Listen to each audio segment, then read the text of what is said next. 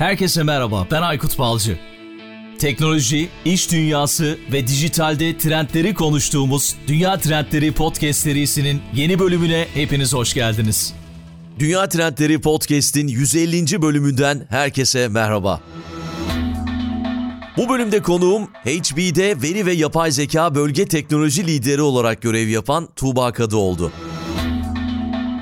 Yapay zekanın iş ve yaşamın geleceğini nasıl etkileyeceğini konuştuk. Benim yine çok keyif aldığım, çok şey öğrendiğim bir bölüm oldu.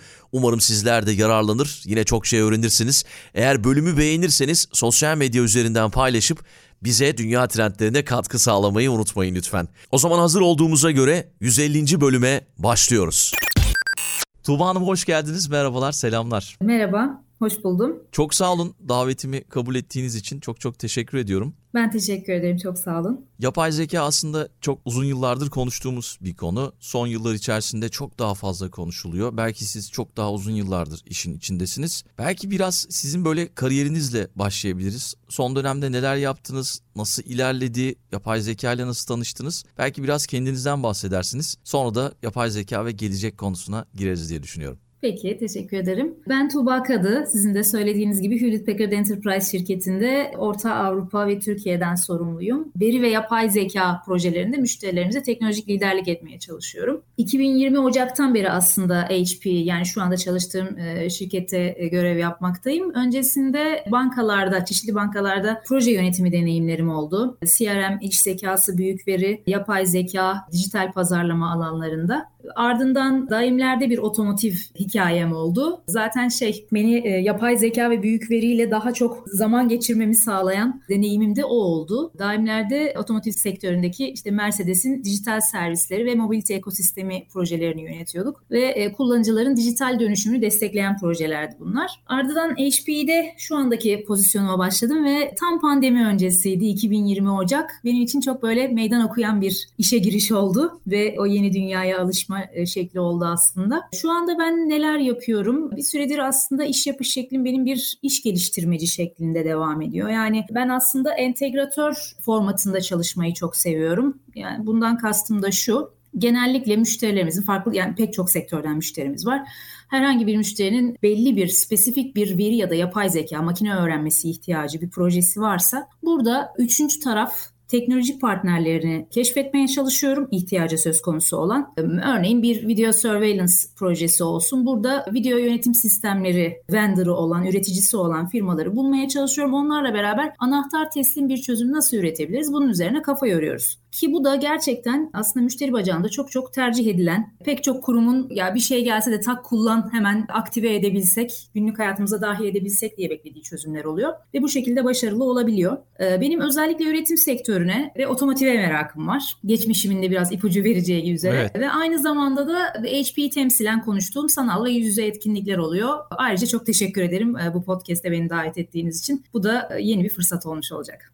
Rica ediyorum çok değerli bir yayın olacak bizim için de. Bu arada bu şirketleri nasıl buluyorsunuz? Belki onunla ilgili de bir yol gösterirsiniz. Çünkü bizi çok fazla dinleyen startup var ve işte bu konuda iş yapmak isteyenler var. Belki o konuda nasıl ilerlemeleri gerektiği hakkında bir yol Hı. göstermiş olursunuz. Şöyle oluyor. Nacizane benim kendi tekniğim aslında yapılmış işlere bakıyorum. Çünkü her zaman en iyi iş bir referanstır. Başarılı çalışan bir projedir. Ee, ben proje yöneticiliği geçmişi olan biri olduğum için genelde şeylere ilgileniyorum. Önceden yap yapılmış işleri başarılı tamamlayabilen üreticiler ya da işte tedarikçiler kimler? Ya da global olarak sorun yaşamayan, farklı ortamlarda, farklı müşteri ortamlarında uzaktan ya da on-site çalışabilecek, hizmet desteğini esirgemeyecek ve buna e, yönelik yetkin ekibi olan şirketler hangileri? Biraz bu alanları araştırmaya çalışarak aslında birlikte çalışacağım o üçüncü taraf teknoloji partnerlerine karar veriyorum. Ardından zaten şöyle olmuyor. Hani benim bir tane otomotiv müşterim var. Onlar için bir çözüm bulmak istiyorum. Ben yalnızca bir tane üçüncü taraf teknoloji şirketiyle görüşmüyorum. 2-3 tane şirketle görüşüyorum. Organizasyonel yapılarını anlamaya çalışıyorum.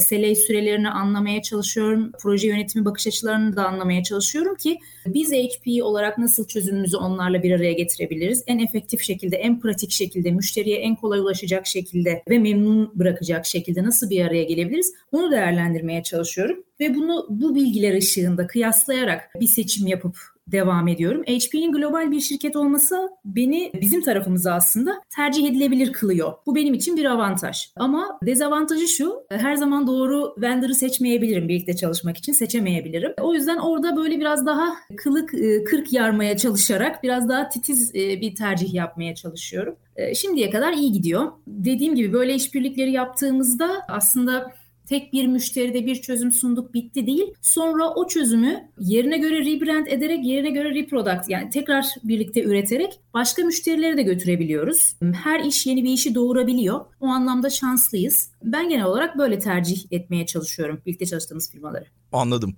Girişte bu merak ettiğim bir konu oldu çünkü bizi dinleyen podcast severler de bu konuda nasıl yol izlemeleri gerektiği konusunda bilgilenmiş oldular. Ama işinizi iyi yapıyorsanız anladığım kadarıyla birileri bir şekilde sizi buluyor sizin gibi. İşinizi iyi yapın diye bir mesaj verebiliriz belki burada. Evet evet kesinlikle. Her projeye ayrı bir titizlik göstermek gerekiyor. Çünkü şöyle bakmıyorum aslında. HP bir teknoloji şirketi ve biz belli çözümlerimiz var. Yani çok geniş bir ürün gamımız, çözüm gamımız var ama bununla kısıtlı kalmamak lazım birincisi. Ee, ikincisi yaptığımız her iş yeni bir imza gibi oluyor. Dolayısıyla iyi işler daha büyük ve daha iyi, daha nitelikli işlerin kapısını açıyor. Ve benim tamamladığım her proje aslında ileride o şirketin de başarılı olacağı, ekonomisine katkıda bulunacağı bir işe dönüşüyor. O yüzden kesinlikle benim de nacizane tavsiyem aynısı olur. İşinizi iyi yapmaya çalışın ve titiz davranın. Öyle olduğunda başarı zaten geliyor. Başarı da başarıyı çekiyor. Yani para parayı çeker derler ya onun gibi. Başarı da başarıyı, sıradaki başarıları çağırıyor.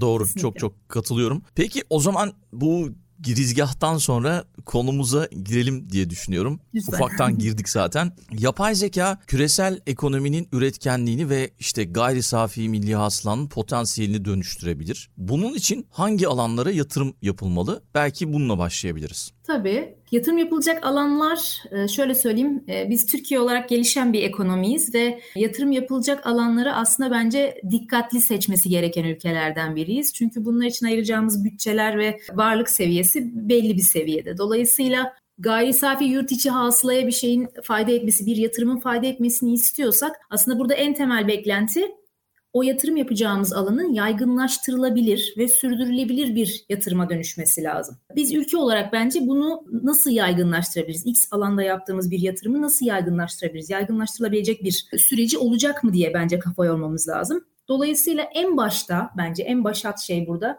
dikkat edilmesi gereken bir ülkede yapay zeka adına atılması gereken en önemli adım ulusal bir yapay zeka planının olması. Eminim Cumhurbaşkanlığı Dijital Dönüşüm Ofisi ve ilgili bakanlıklar hani bu konuda gereken aksiyonları alıyorlardır. Ancak benim görüşüm dünyadaki bu alanda işaretlenmiş 44 ülke var. Onlar gibi bir ulusal yapay zeka planımız olması lazım. İşte başı çeken ülkeler Çin, Hindistan, Amerika ama bunun yanı sıra Uganda gibi, Litvanya gibi, Ermenistan gibi çok adını duymayı ummadığınız ülkeler de var. Özellikle merak ettiğim şey şu ülkelerde ulusal yapay zeka planı olduğunu gösteren parametreler neler peki?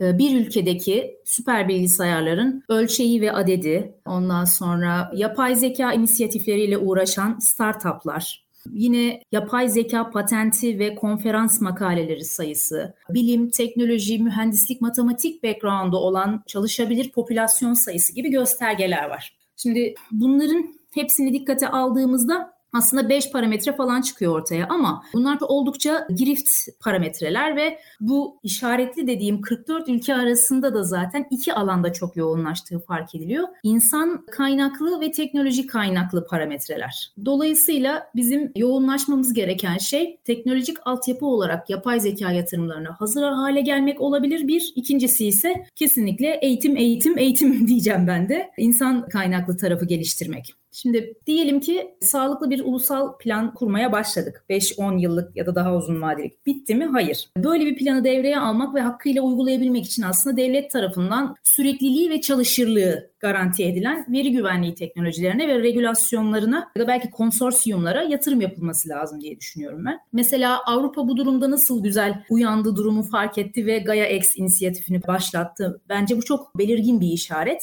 Bu alanda yatırım yapılmasına dair, yapılıp yapılması gerektiğine dair demeliyim. Mesela neydi Gaia X? Gaia X işte veri ve hizmetlerin şeffaflık, kontrol edilebilirlik, portability, taşınabilirlik ve birlikte çalışabilirliğini sağlamak amacıyla Avrupa Birliği içerisinde mevcut herhangi bir işte bulutta ya da uçta teknoloji yığınına, belli bir teknoloji yığınına uygulanabilen Avrupa değerlerine dayalı yani veri koruma amaçlı değerlere dayalı bir dijital yönetim geliştirme inisiyatifi. Yani amacı temelde şu, biz public ve private olmak üzere veri alanlarının güvenli şekilde korunması ve buradaki verilerin güvenli bir şekilde paylaşımını nasıl sağlayabiliriz diye buna kafa yordular. Alman Ekonomi ve Enerji Bakanı Peter Altmayer'in bir önerisiyle başladı bu. 22 kadar üye organizasyonla başladılar başlangıçta ve bugün 350 kadar üyesi var bu şeyin, inisiyatifin. Bunun gibi bir inisiyatif geliştirebiliriz ve e, verinin güvenli paylaşımı amacıyla. Biz var mıyız ee, bu, bu şeyin içinde? Yokuz herhalde değil mi? Şu an yokuz diyebiliyorum. Hı hı. Ondan sonra e, bu zaten Avrupa Birliği ülkeleri için e, planlanmış bir e, inisiyatifti.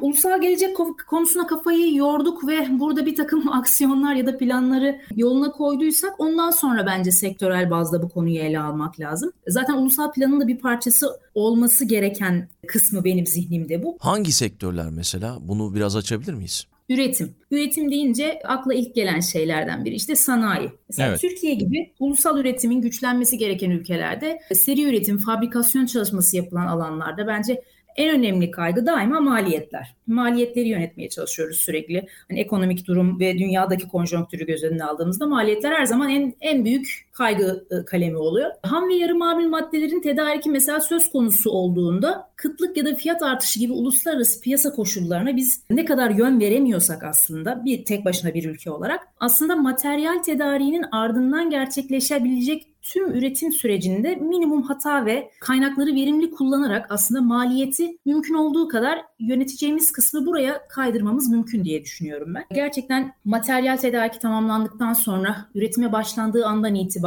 bunun işte lojistiği, tedarik zinciri vesairesi her şey yani üretimin bizzat operasyonel olarak kendisi de dahil olmak üzere buralarda maliyetleri yönetmeye çabalamamız lazım diye düşünüyorum. Yapay zekadan üretim bandında ya da üretim sırasında uğranan istasyonlardan işte lojistik tedarik zinciri gibi ya da çeşitli ERP, Enterprise Resource Planning sistemlerinin yönetimine kadar pek çok alanda faydalanabilir bence firmalar. Örneğin üretim bandını görsel ya da sensörlerle takip etmek mümkün. Kameraya da görsellerle takip etmek mümkün. Bu şekilde kalite kontrol süreçleri uygulanabilir. Makine ve teçhizatların aynı şekilde IoT sensörleriyle takibi yapılarak mekanik aşınma ya da olası gelecek arızalar gerçekleşmeden önlenebilir, önlemler alınabilir. Başka ne olabilir? İş yeri e, çalışan güvenliği alanında pandemiyle gelen mesela birkaç yeni kullanım alanı çıktı ortaya. Bunlardan biri uzaktan ateş ölçümü. AVM'lere girerken bile bunu yaptılar hatırlarsanız. Evet, doğru. Bazı kameralar ısı da ölçebiliyordu. Bu şekilde pandemi sürecini e, yönetmemizi sağlayan e, şeyler oldu. İşte uzaktan ateş ölçümü, kapılara dokunmadan giriş yapabilmek için yüz tanıma bunların hepsinde yapay zeka kullanıldı. Sosyal mesafenin ihlal edildiği yerlerde belli uyarı sistemlerinin aktive olması, iş ortamlarında özellikle. Bunlar da yine kameralarla ve sensörlerle yapıldı. Bunun gibi çalışmalar çoktan yapıldı bile. Ve daha pek çok kullanım alanı keşfedilip bence zaman içerisinde belki de iş sağlığı ve güvenliği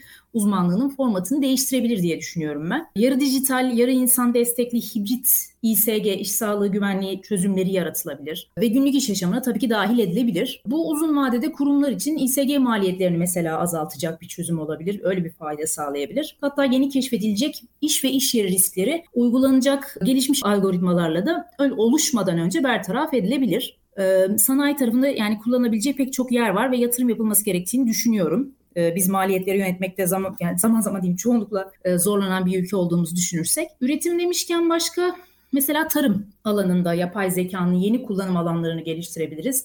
Daha verimli tarım yapabiliriz. Özellikle yurt dışında mesela bununla ilgili çalışan üniversiteler var. Yanılmıyorsam Amerika'daydı. Purdue Üniversitesi var. Ee, burada bu üniversitenin araştırma grubu ekinlerin durumunu kamera ve sensörlerle takip ediyor arazide ve olgunlaşacağı en verimli zaman tayin ediyor. Ya da kuraklığa karşı ideal sulama zamanlarını hatta saatleriyle birlikte öngörü sağlıyor. Yani bu yapay zeka modelleri bu öngörüleri üretiyor ve verimli bir tarımı mümkün kılıyor. Yani metrekareden ya da işte diyelim dönüm başına alınabilecek maksimum verini, verimi keşfetmeye ve kullanıcılara temin etmeye, bunu bir bilgi olarak sunmaya çalışıyor. Başka tarım dediğimizde Aykut Bey malum dünyada e, tarımda birinci ülke Hollanda şu an ben öyle biliyorum. Ve bu ülkenin tamamı 41 milyon hektar. Yani 41 bin küsür metrekare, 41 bin 500 evet. küsür metrekare. Konya kadar diye hep söylüyorlar değil mi? Evet evet. Ve tarım yapılabilir alanı en fazla 1 milyon hektar o kadar. bu şey 41 e, bin kilometre kare yani 41 milyon hektarın içerisinde. Şimdi baktığımızda bu ülke Konya'dan Hallice. Konya'da 38 milyon hektar. Ve bu ülke evet. dünyada tarım lideri. En son yanlış hatırlamıyorsam 123 ya da 128 milyar euroluk bir tarım geliri vardı. Son bu yıl açıklanan. Ve ben bunun bir tesadüf olduğunu düşünmüyorum yani. Türkiye'de ise tarım yapılabilen demeyeyim sadece sulanabilen tarım alanı e, devlet su işlerinin yaptığı etüt çalışmalarına göre 8,5 milyon hektar. Bunun haricinde doğal yolla sulanamayan daha böyle kıraç ya da kurak denebilecek alanlarsa çok daha fazla. Ve bence bu tam olarak alın size yapay zeka yatırımı yapılacak alan. Evet bizde yakıt ve benzeri tarım girdi maliyetleri yüksek okey ama buna rağmen elimizde ciddi anlamda geniş ve iklim çeşitliliği olan pek çok ürün çeşidini besleyebilecek bir toprak var. Akdeniz'in toprağı farklı, Ege'nin, Karadeniz'in hep İç Anadolu hepsinin farklı farklı ve farklı iklim, iklimler var. Ve bunların hepsi farklı meyve, sebze, tahıl ve benzeri ürünlerin aslında üretimine müsait. Burada yapılabilecek şey ne olabilir? Akıllı sistemlerden faydalanmak ve çiftçileri eğitip yetkinliklerini artırmak olabilir. Çiftçileri eğitip yetkinliklerini artırabilecek bilgiler yapay zeka modelleriyle elde edilebilir. Tıpkı Purdue Üniversitesi'nin yaptığı araştırma gibi. Akıllı sulama sistemleri geliştirilebilir ya da doğal su kaynaklarının en verimli kullanım şekli üzerine ARGE çalışmaları yoğunlaştırılabilir. Ve bu şekilde çalışırsak bence Hollanda ile rekabet edip hatta uzun vadede geride bırakmamız da mümkün. Çünkü kayda değer bir arazimiz söz konusu tarım yapılabilir şekilde. Ama bu konuda ee, ve... herhalde yani yatırım yapılıyor mu Türkiye'de? Bu konuda yatırımlar oluyorsa mesela yap, e, az önce şeye baktım. Digital Future Index 2021-2022 raporuna baktım. Hı hı. İşte yapay zekaya en çok yatırım yapan 3 ülke Amerika Birleşik Devletleri, Çin, İngiltere ve bunun içinde de ayırmışlar işte nesnelerin interneti, hı hı. blok zincir, yıkıcı teknolojilere yatırım yapanlar diye. Evet. Mesela biz yokuz orada tabii de işte söylediğiniz ülkeler var birçoğu. Bu konuda mesela devletin, devletlerin mi bir şey yapması gerekiyor, önce olması gerekiyor yoksa özel sektörün mü? Ben şöyle düşünüyorum açıkçası. Özel sektör her zaman yani dünyada sonu gelmeyecek bir kapitalizmin içerisinde olduğunun artık farkındayız olduğumuzun farkındayız. Dolayısıyla bence devletlerin özellikle de küresel ısınmanın akabinde gelişecek kuraklık gibi, doğal su kaynaklarının tükenmesi gibi sorunları biraz daha ciddiye alıp belki bir konsorsiyum şeklinde ya da en azından her ülke bence e, en azından kendisi adına kaygılanıp bu alanda yatırımları hızlandırması gerek diye düşünüyorum. Özel sektör elbet ticari çıkar üzerine e, dönen bir çarkın dişlisi olduğu için özel, özel sektördeki firmalar çoğunlukla kar amacı güderek buna göre kararlar alacaklar. Buna göre yatırımlar yapacaklar. Kısa vadedeki getiriyle belki ilgilenecekler ama devletler için bu biraz daha büyük bir kaygı kalemi diye düşünüyorum ben. Aslında girişte de söylediniz hani birden fazla şey yapılması gerekiyor. İşte eğitim önemli. Yani birden Hı-hı. çok fazla parça var. Hepsini bir arada yapıp birleştirip sunmak gerekiyor bu konuda ilerleyebilmek için herhalde. E, tabii tabii yani espri gibi sürekli söylüyoruz bunu eğitim şart eğitim şart diyoruz ama gerçekten eğitim şart. Yani eğitimle başlayan ve aynı zamanda sadece eğitime değil böyle projelerin gerçekleştirilmesine de ciddi bütçe ve zaman ve emek ayrılması gerekiyor. Çünkü dediğim gibi işte dünya çok coğrafik olarak ya da işte biyolojik olarak çok mutlu bir sona doğru gitmediğinin artık işaretlerini alıyoruz. Mevsimlere bakarken bile bugün hava neden İstanbul'da bu kadar güneşli diye düşünürken bile bunu fark edebiliyoruz. O yüzden e, devlet seviyesinde ya da yerel yönetimlerce belki diyeyim otoritelerce bu konuda daha fazla plan ve aksiyon gerektiğini düşünüyorum. Tarım tarafında da böyle e, bir e, fikrim var. Bir diğer sektör bence işte az önce de bahsettik eğitim. Yapay zeka okur yazarlığının geliştirilmesi gerektiğini, bu alana yatırım yapılması gerektiğini düşünüyorum. Ve bu anlamda yap- yapılabilecek yatırımlar biraz bireylerin, biraz kurumların, biraz da devletin inisiyatifinde bu arada. Yani bu tamamen işte hani her şeyi devlet yapsın ya da yapmalı gibi bir fikrim zaten yok ama özellikle eğitimde farklı seviyelerde yapılabilecek yatırımlar var bence burada. Bireysel seviyede mesela bu alana merakı olan kişiler çokça var. Özellikle Z kuşağı teknolojinin gelişimiyle beraber dünyaya geldiği için teknolojinin hızlandığı bir evrede dünyaya geldiği için oldukça meraklı bir grup ve bunlar bireysel olarak ders alıp kendini geliştirebileceği platformlardan yararlanabilirler. Mesela en bilinenleri Udemy tarzı online kurslar ya da üniversitelerin sertifika programları var. Hatta bu programları tamamladıktan sonra bu alanlarda yeni iş edinme şansları da olabilecektir. Yani ekonomik anlamda da faydası olacağını düşünüyorum. Bu sertifika programlarından faydalanabilirler ya da belli yapay zeka komünitelerine, gruplarına üye olup buralardan beslenebilirler. Çünkü e, bu non-profit organizasyonlarda e, gerçekten kayda değer yayınlar paylaşılıyor ve interaktif iletişim grupları oluyor. İlgilenenler mesela LinkedIn üzerinden bu, bu gruplara kolayca bağlanabilir, ekleyebilirler. E, mesela ben de Uluslararası Machine Learning Community adında bir gruba üyeyim ve yaklaşık 850 bin üyesi var. Her gün küçük anketler, raporlar, makaleler, haberler, işte yeni yapay zeka kullanım alanları ile ilgili bilgiye, habere ben kolayca erişebiliyorum buradan. Bireysel seviyede böyle bir zaman yatırımı yapılabilir.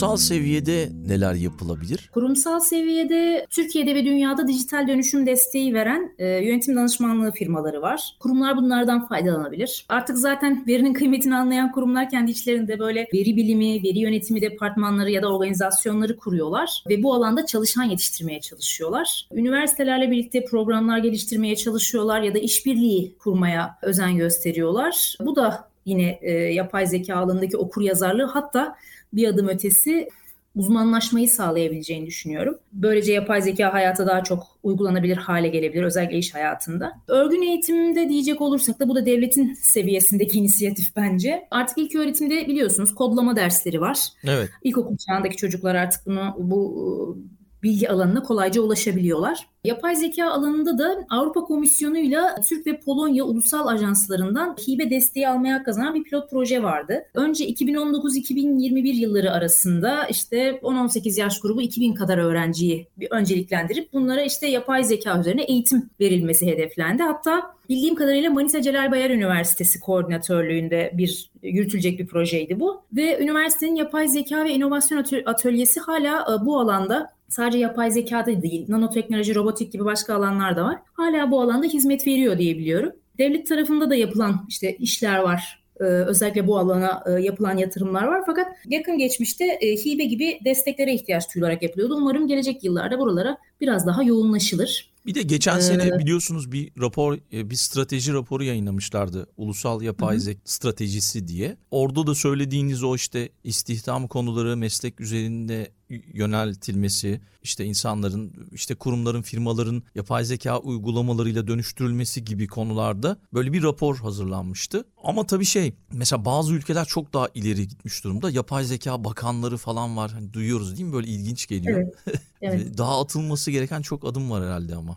Tabii ki daha atılması gereken çok adım var ama e, ben şöyle sektörel bir eleştiride bulunayım. Teknoloji sektöründe çalışan biri olarak benim gözlemim şu. Dünyada ciddi anlamda yol almış ülkeler, olgunlaşmış, yapay zekada olgunlaşmış ülkeler var. İki elin parmakları kadar çok çok olgunlaşmış olanları var adetçe. Ama Türkiye bence başladığı noktaya göre Türkiye'deki yapay zeka hikayesi bence son 10 yılda en çok alevlendi ve Tabii. kendine bir yer bulmaya başladı kurumsal hayatta. Bence o 10 yıllık gelişime göre hiç fena bir yerde değiliz. Çünkü ben bakıyorum sadece Türkiye'deki müşterilerime göz attığımda bile bakanlıklardan belediyelere, üniversitelerden işte üretim sektörü, eğlence, telko, telekomünikasyon organizasyon. Bunların hepsine baktığımda dünyanın çok çok gerisinde değiliz. Sadece organizasyonel olarak bence biraz daha devinim içerisine girilmesi lazım. Yoksa kurumsal ölçekteki firmalar, büyük kurumlar bu alanlara ciddi yatırımlar yapmaya başladı ve günlük iş hayatında da uygulanışına çok fazla tanık oluyorum. O yüzden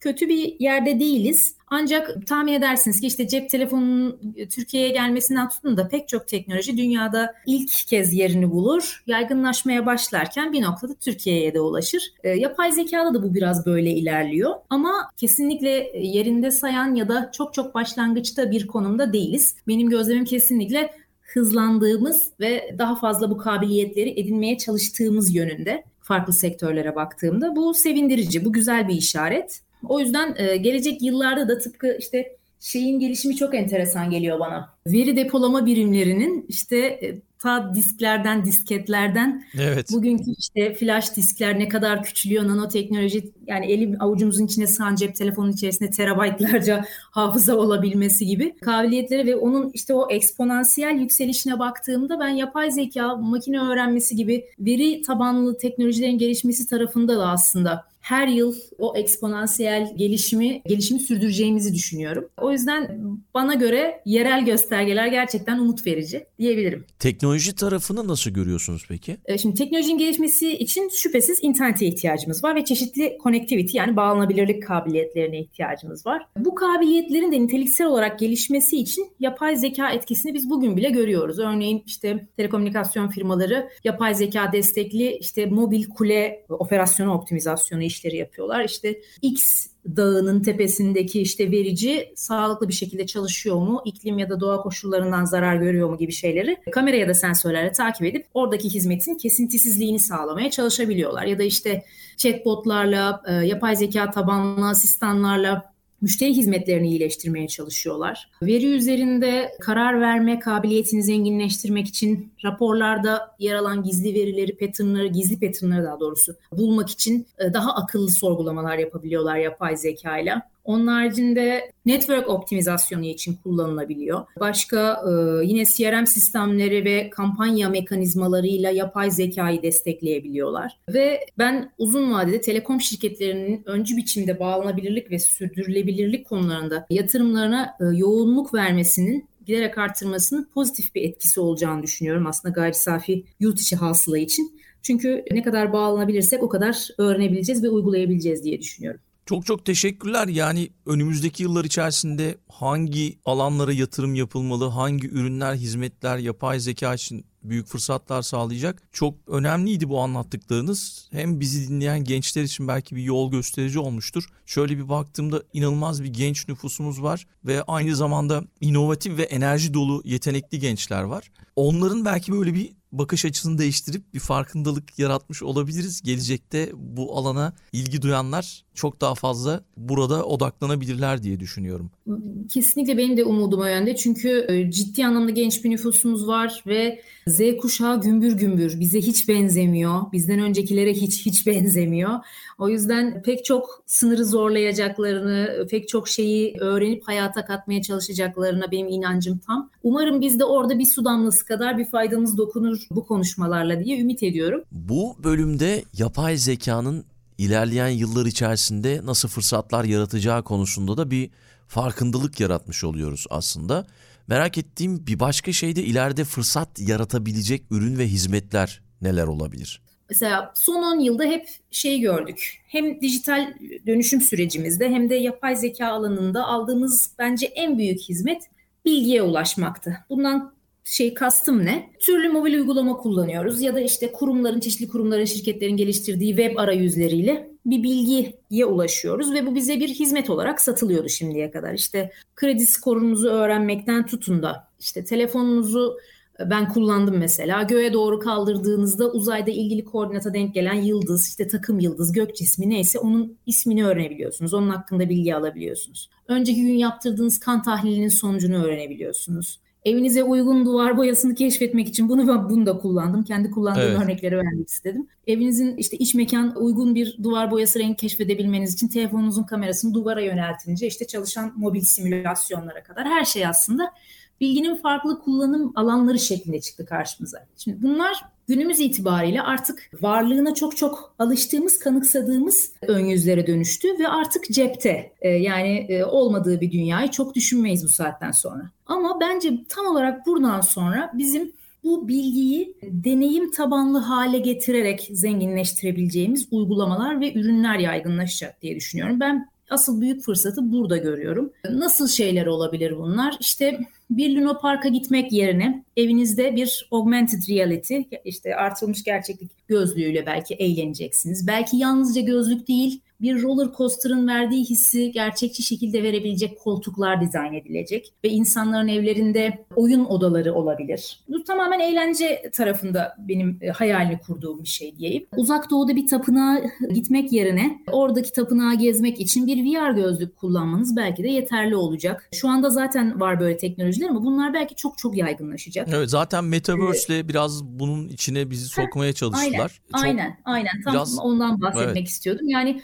Bugün kendi Crush ne kadar yaygınlaştıysa artık kaç milyar kişi oynuyorsa eğer VR gözlüğü ve giyilebilir teknolojiler de bence kullanımı aynı olgunluk ve ulaşılabilirlik seviyesine gelecek. Hem ekonomik anlamda daha ulaşılabilir olacak hem de bolluk anlamında daha kolay ulaşılabilir, daha convenient çözümler olacak diye düşünüyorum. Yine aynı şekilde bu verse dünyası da ekonomiye de aynı şekilde yeni bir soluk getirecek. Çünkü buralarda ticaret yapmak, mağaza açmak, bazı markalar zaten çoktan yerlerini almaya başladı işte spor giyim markaları vesaire. Çoktan yerini almaya başladı çünkü kullanıcılar artık sanal dünyaya, sosyal mecralara alıştığı için verse ortamları gibi ortamlardaki dijital deneyimler yeni olduğu için daha cazip gelecek. Buralarda gerçekten ben fırsat sağlayacak ürün ve hizmetler geliştirilebileceğini düşünüyorum. Onun haricinde yine deneyimle ilgili eğlenceden falan bahset, bireysel tüketiminden bahsettik ama başta Nvidia'nın, işte Microsoft'un ve diğer birkaç marka daha var. Bunların iş dünyasına uygulanabilecek çok kabiliyetli çözümleri var VR alanında, sanal gerçeklik alanında. Üretimde mesela fabrika gibi bir işte üretim merkezinde diyelim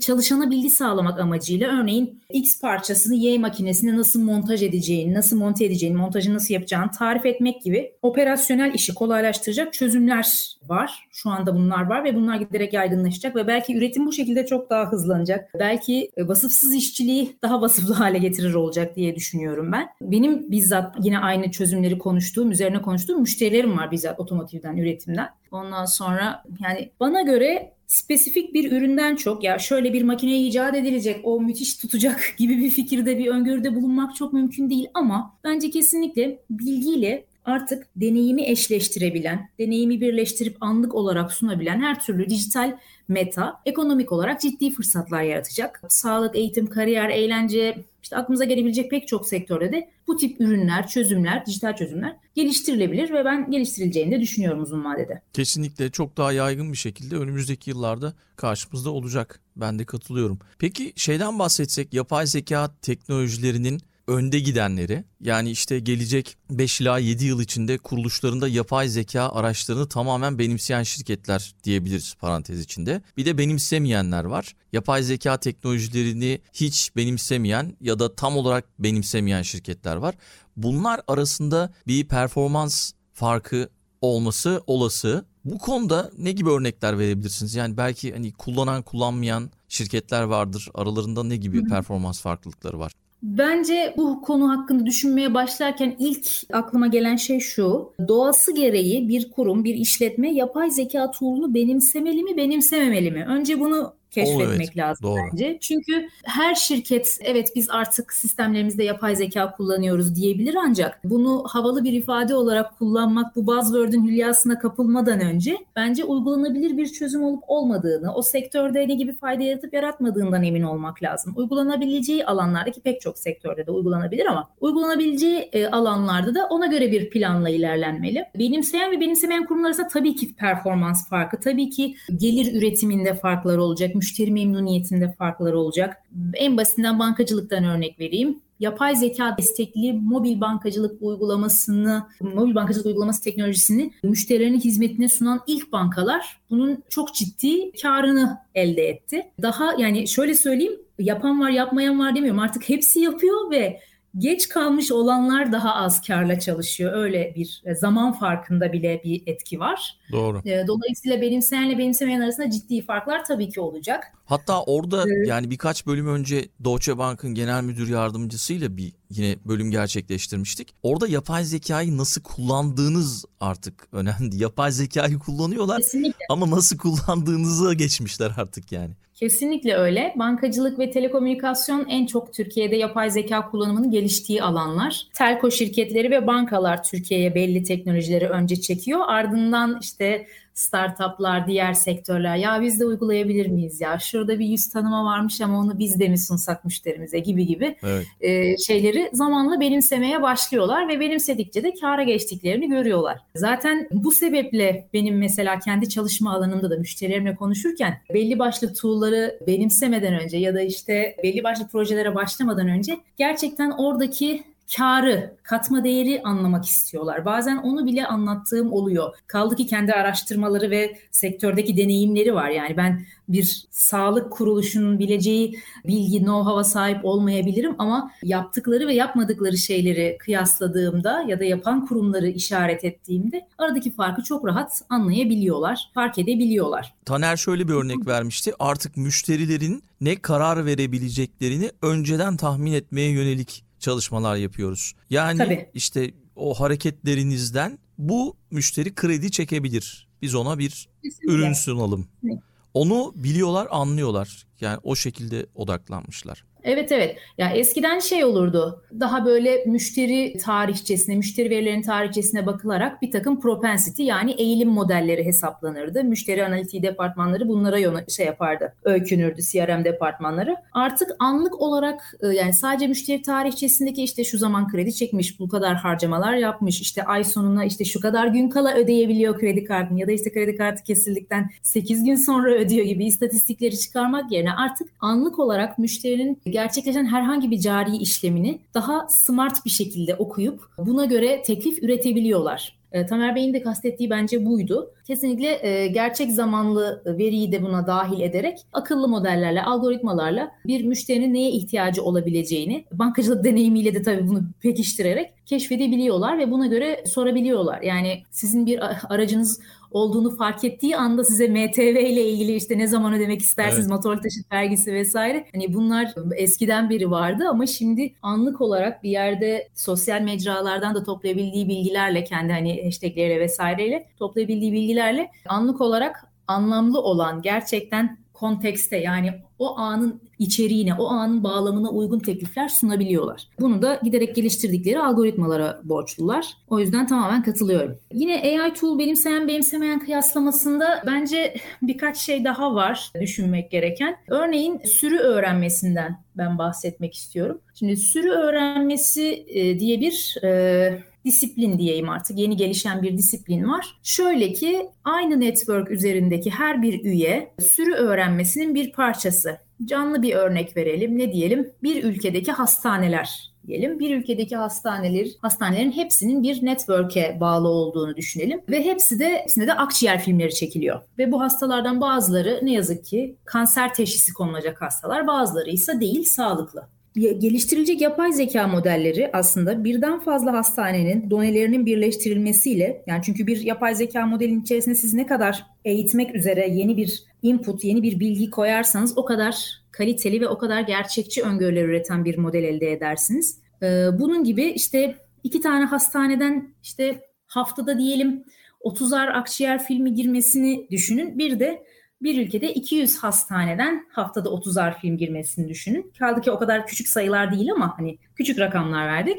Dolayısıyla yapay zeka modellerinin gelişmesini sağlayabilecek ve yani yapay zeka tool'larının benimsendiği ve benimsenmediği yerler arasındaki bu farkı derinleştirebilecek çalışmalar da var. Ve bunun veri güvenliği çerçevesinde gerçekleştirildiği takdirde çok fazla fayda sağlayabileceği, bu aradaki farkı oldukça netleştirebileceği ve anlaşılır hale getirebileceğini düşünüyorum ben. Başka birkaç şey var düşünmek gereken demiştim. Mesela bir diğer şey de başlangıçta aslında yapay zekanın benimsenmesi bazı vasıfsız işçilik gerektiren işlerin yerini alan otomasyonlar olarak hayatımıza devreye girebilir. Hatta yatırımcılar ve işverenler bunu kısa vadede bir maliyet avantajı olarak görüyor. 15 yerine 13 kişi çalıştırırım, 2 kişinin yapacağı işi makinelere yaptırırım gibi düşünebilir. Ancak zaman içerisinde şu fark edilecek bence. Yaratıcılık ya da derin uzmanlık, uzun deneyim gerektiren konularda problem çözümlerinde yapay zeka destekli sistemler aslında bu alanda çalışan insanların yalnızca destek birimleri gibi rol alacak. Bunu e, fark etmemiz biraz zaman alacak belki. Yani başlangıçta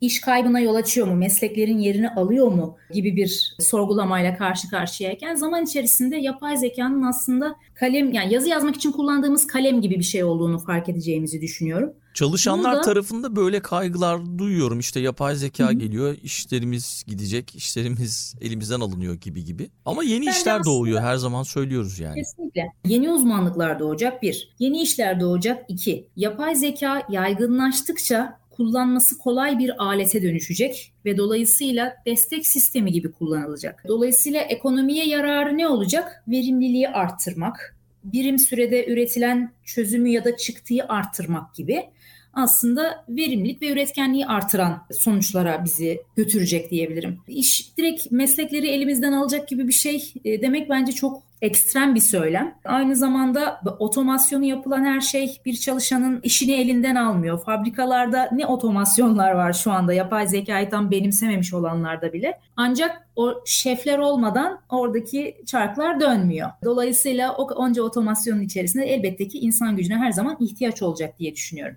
Ne olacak ama iş hayatı kolaylaşacak. Ben işte bir rapor hazırlamaya çalışıyorum bir yapay zeka modeli bana diyecek ki şu şu şu ABC parametreleri burada çok sunucu etkileyen parametreler. Bu senin gözünden kaçabilir ama ben makine olarak bunu hesapladım diyecek. Dolayısıyla benim bu rapor sonucunda karar almamı etkileyecek bilgiyi şekillendirecek. Ve bu şekillendirmenin şöyle düşünün akşam fazla mesaiye kalan bir çalışanın hayatını kolaylaştıracak. Ya da hızlıca bir yere, bir yöneticiye, bir müşteriye bilgi vermek durumunda olan bir çalışanın sürecini hızlandıracak. Dolayısıyla biraz elimiz ayağımız olması konusunda iş hayatımızı kolaylaştıracak. Bence burası kesin. Evet. Ve yeni çalışma biçimleri de geliştirebileceği için ben zararından çok kesinlikle faydasını göreceğimizi düşünüyorum. Bu anlamda bir yapay zeka aracı benimseyen şirketlerin de daha hızlı yol alacağı malum. Ve son olarak diyeyim bu konuda bence bir yapay zeka aracı benimsemek evet dedik ya başta gerekliyse benimsenmeli falan okey. Benimsenmesi gerektiğine karar verdikten sonra da benim her zaman bütün şöyle söyleyeyim dahili iletişimlerinde kendi şirket çalışan arkadaşlarımla konuşurken hep yer verdiğim bir şey vardır. Biraz e, böyle e, son dönem son e, 5-10 yılın eğlenceli kelimelerinden gibi geliyor kulağa ama roadmap lazım derim her zaman. Roadmap lazım. Hı hı. Nedir roadmap? E, bir kılavuzumuz olmalı, bir planımız olmalı. Biz bir X aracı hayatımıza dahil ederken bununla ilgili beklentilerimiz neler? Bununla ilgili yeni roller ve sorumluluklar oluşacak mı? Bu, bu rol ve sorumlulukları kimler taşıyacak? Bunu çalıştığımız kuruma ya da proje yaptığımız müşteriye ne kadar şeffaf yansıtabileceğiz? Çünkü yapay zeka şu anda yeni yeni alışılmaya başlanan bir iş yapış şekli yaratıyor ve bu kültürü yerleştirmeye çalışırken ister müşteride ister dahili şirket içi çalışmalarımızda ya da kurum içi iletişimlerimizde şeffaf olmak kadar sürecin kolay oturmasını, değişim yönetiminin daha az zor ve nispeten daha kolay yürümesini sağlayabilecek başka bir yardımcımız yok. Dolayısıyla bir yapay zeka aracını benimseyecekse şirketler kesinlikle bunu nasıl kullanacak, hangi birimler faydalanacak, girdileri neler olacak, çıktıları neler olacak, bunun operasyonunu kim yüklenecek, işte bakım ve sorumluluğuyla kim ilgilenecek? Yani bütün paydaşları belirlemesi ve bunu şeffaf bir şekilde kurum içerisinde ya da bir müşteri projesi müşterisine gayet şeffaf bir şekilde bütün süreci nasıl yöneteceğini, nasıl faydalanacağını göstermesi lazım. Roadmap'ten kastım bu. Yani planlama aslında. Biz biraz kervan yolda düzülür kültürünü yaşayan bir ülkeyiz evet. mesela ama dünyada roadmap üzerinden çalışan projelerin ben başarılı olduğunu şimdiye kadar gördüm. Türkiye'de de az çok planlaması ve roadmap olan projelerin başarılı olduğunu gördüm. O yüzden bu da yine AI tool'u benimsese bile roadmap'i yoksa çok iyi verim alamayabilir ve AI tool'u benimsememiş, aracını benimsememiş bir şirketten çok fazla farkı kalmayabilir bir kurumun. O yüzden böyle değişiklikleri benimserken de bir e, net bir planlama olması gerektiğini düşünüyorum. Bu da yine fark yaratacak etkenlerden. Peki buradaki yorumunuz nasıl olur? Buradaki yorumum şu olur.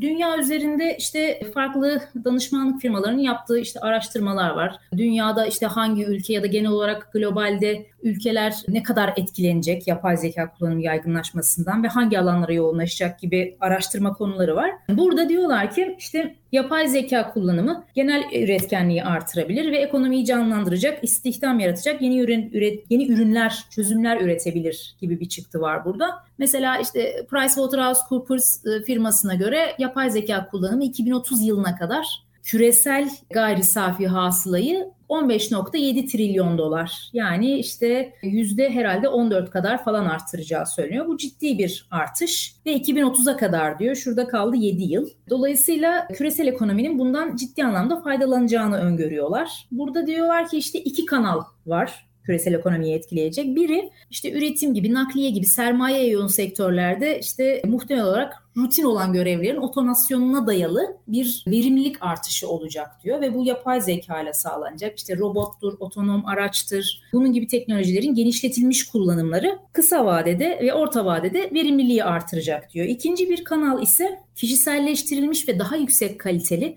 yapay zeka ile geliştirilmiş ürün ve hizmetlerin sayısı arttıkça diyor, varlığı oldukça hani sürdükçe daha da önemli hale gelecek. Çünkü bu sürekli bir tüketici talebi artıracak. Tüketici talebi üzerine bunların üretimi sürekli hızlanacak ve bu böyle iteratif bir şekilde döngüsel olarak devam edecek. Dolayısıyla ne kadar çok tüketimi olursa o kadar çok touch point yani veri temas noktası oluşacak. Yani şey gibi düşünelim. İşte belli bir gıda ürününü sürekli alıyorsunuz, alıyorsunuz, alıyorsunuz. Her satın almanızda o satın alma deneyiminizi takip eden firmalar, işte bir mağazada hangi ürün neye göre seçtiğinizi keşfedebilenler vesaire daha fazla veri toplayabilecek, daha fazla daha iyi işgörü üretebilecek, bunlardan daha iyi ürünler, iyileştirilmiş hizmetler interaktif bir şekilde sunmaya devam edecek. E, dolayısıyla bu da verimlilik döngüsü, satışta verimlilik döngüsü yaratabilir diye de bir görüş çıkıyor bu istatistiklerden. Ve globalde de yine şey aslında sizin söylediğinizle çok benzer. Yapay zeka teknolojisinden kısa vadede en çok faydalanacak yerler aslında Kuzey Amerika, işte Çin, üçüncü olarak da Kuzey Avrupa ülkeleri. Yani şu andaki zaten şey gibi şu andaki maturity, olgunluk seviyeleriyle biraz hizalı şekilde faydalarının artacağını öne sürüyorlar. Dolayısıyla ne kadar yani veri arttıkça da modeller gelişip her anlamda verimliliği ve üretkenliği artıracağına dair yorumlar var. Peki çok çok teşekkürler. Güzel bir bölüm oldu. Ağzınıza sağlık. Kapatırken belki her konuğun bir kitap önerisi yapıyor. Son zamanlarda okuduğunuz ya da tavsiye etmek istediğiniz bir kitap olursa onu da kütüphanemize koyarız. O zaman ben iki kitap önereyim. Tamam süper.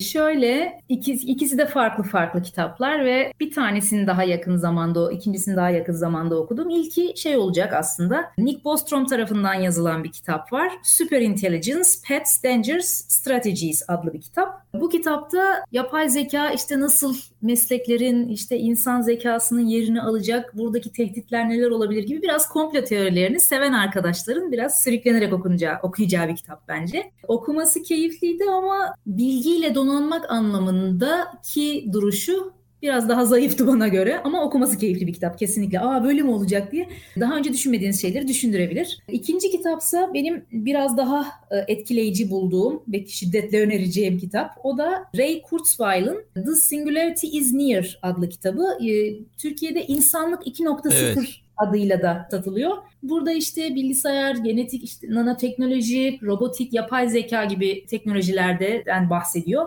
Buradaki ilerlemelerin gelecekte insanlığa gelişimi, insanlık gelişimine nasıl yönlendireceğini anlatıyor. Ve makine zekasının tekilliğe ulaştığında insan zekasından daha üstün hale geleceğini o da düşünüyor ama her iki zekanın bir noktadan sonra birleşeceğine dair bir iddiası var. Kitapta da bu savını temellendirmeye çalışıyor. Ben de biraz buna yakın düşünüyorum açıkçası dediğim gibi işte az önce iş hayatını kolaylaştıracak. Bu bizim bir destek elemanımız olacak. Kolayca kullandığımız bir makineye dönüşecek. Hani meslekleri kaybedeceğiz, insanlığı ele geçirecek falan gibi bir öyle, öyle bir algısı yok bende. Şu ana kadar öğrendiğim ve deneyimlediğim kadarıyla. Tabii göreceğiz ama burada insan zekası ile makine zekasının birleşeceğine dair iddia bence kitabı güzel kılan kısımdı. Bu iki kitabı önerebilirim.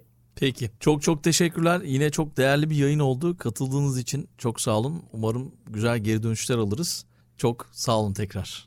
Çok teşekkür ederim. Benim için de zevkliydi. Ee, umarım faydalananlar olur. Bizim de bir faydamız olmuş olur.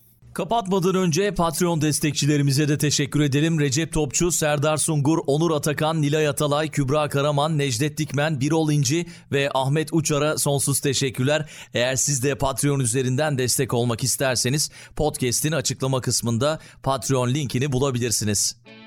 Dünya Trendleri Podcast serisinin bu bölümünün sonuna geldik. www.dünyatrendleri.com Twitter'da @dünya_trendleri Instagram'da dünya.trendleri adreslerinden Dünya Trendleri Podcast'i takip edebilirsiniz.